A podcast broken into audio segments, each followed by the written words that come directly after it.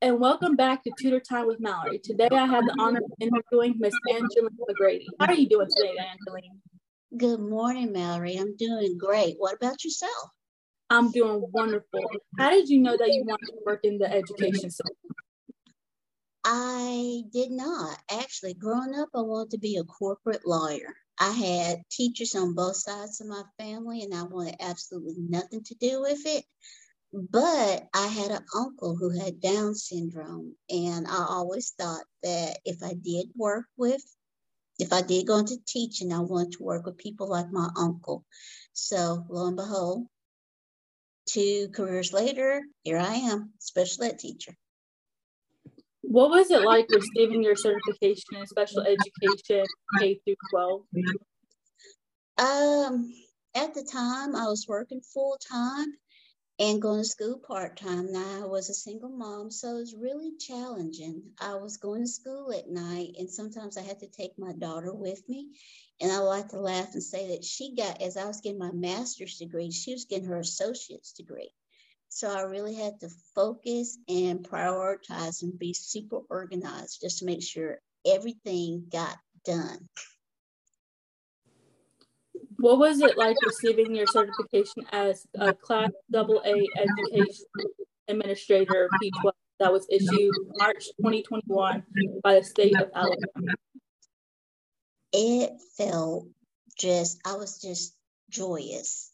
I, one of the things I did when I set up when I got my admin degree is that I wanted to have an impact on not just students in my classroom, but students with disabilities and their families over a wider area. So when I finally got my admin degree, it was just exhilarating. What was your experience like as an education specialist at the University of Memphis? Oh, it was phenomenal. I worked with 12 school districts of the West Tennessee school area, and I was helping them to do various educational initiatives such as differentiated instruction, RTI, and every school had its own personality, every district. So every day it was like a completely brand new job, and I loved it. Getting to meet new people and to interact and to just see how the initiatives played out in each district was phenomenal what was the transition like going from the University of Memphis to uh, special to a special education teacher for the Colbert County Board of Education? Um, it took some getting used to because going from a large urban district to like Memphis to a smaller rural district like Colbert County, slower pace, and you got a chance to work more closely with the parents. So uh, it was different, but I enjoyed it. What inspires you to get into the school? Um, as I said earlier, I grew up with an uncle who had Down syndrome, and he just shaped my perception of people with disabilities that they're people. Uh, they may learn a little bit differently than everybody else, may talk a little bit differently or act, but they're people first and foremost, and the disability is just as much a part of them as, say, uh, me having brown eyes. And it just gave me an appreciation for my students that they are children first, and the disability is just a part of who they are. What was the transition like going from Colbert County Board of Education to Madison County Schools? Um, I have not started the position as of yet, but I'm excited because Colbert County, as I said, is a smaller district. Madison County is a larger district. I'm sure that there's going to be a lot of similarities, and the differences, if there are, are going to be minute.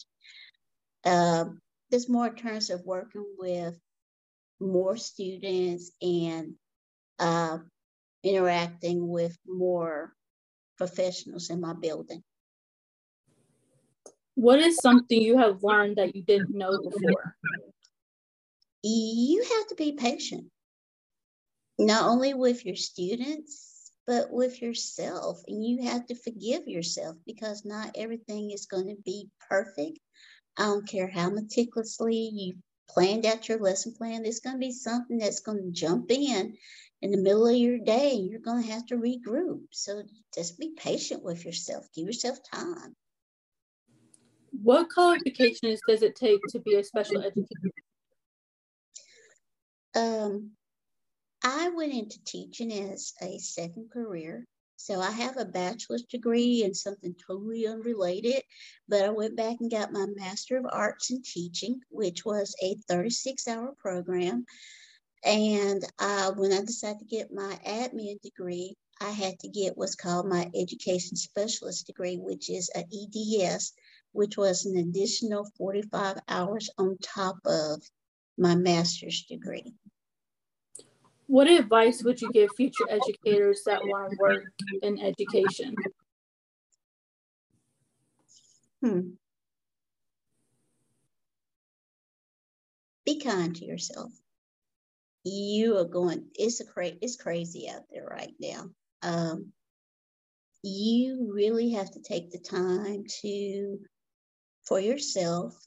Some things you're going not going to be able to fix. Uh, give yourself stopping points. Say, for instance, it's okay if you want to go into work and stay a little bit later, but tell yourself that by four o'clock, say four o'clock each day, I will go home. I will go home to my family. I will go home, work out. I will go home, listen to good music, read a good book, watch my favorite TV show. It will be there tomorrow and the day after but if you don't take care of yourself, uh, you're not going to have anything left in you to take care of others. What advice would you give future educators looking to work in special education? Oh my goodness, be flexible, be flexible, be flexible from the day, the minute you walk in, depending on which discipline you are in, uh, you might have 25 different things hit you from the time you walk through that door to the time you walk from lunchtime. Uh, it's okay. You don't have to handle everything excellently just make sure that you are handling it and document, document, document. If you did not document, you did not do it. Be where you're supposed to be. Do what you say you're going to do. And always, always keep your administrators informed of what's going on. That way, if something comes up, they're not caught up in it. They're not sidebarred and be honest with your parents. Establish open communication with your parents. If possible, make that first contact with your parents a positive one. So even then, if you have to have a tough conversation later on in the year, you've established the grounds for a positive relationship. And just with you. Thank you so much, Angeline. It was an honor speaking with you. Um, uh, uh, and welcome and we'll and I look forward to speaking with you and everything. Okay, thank you. Thank you.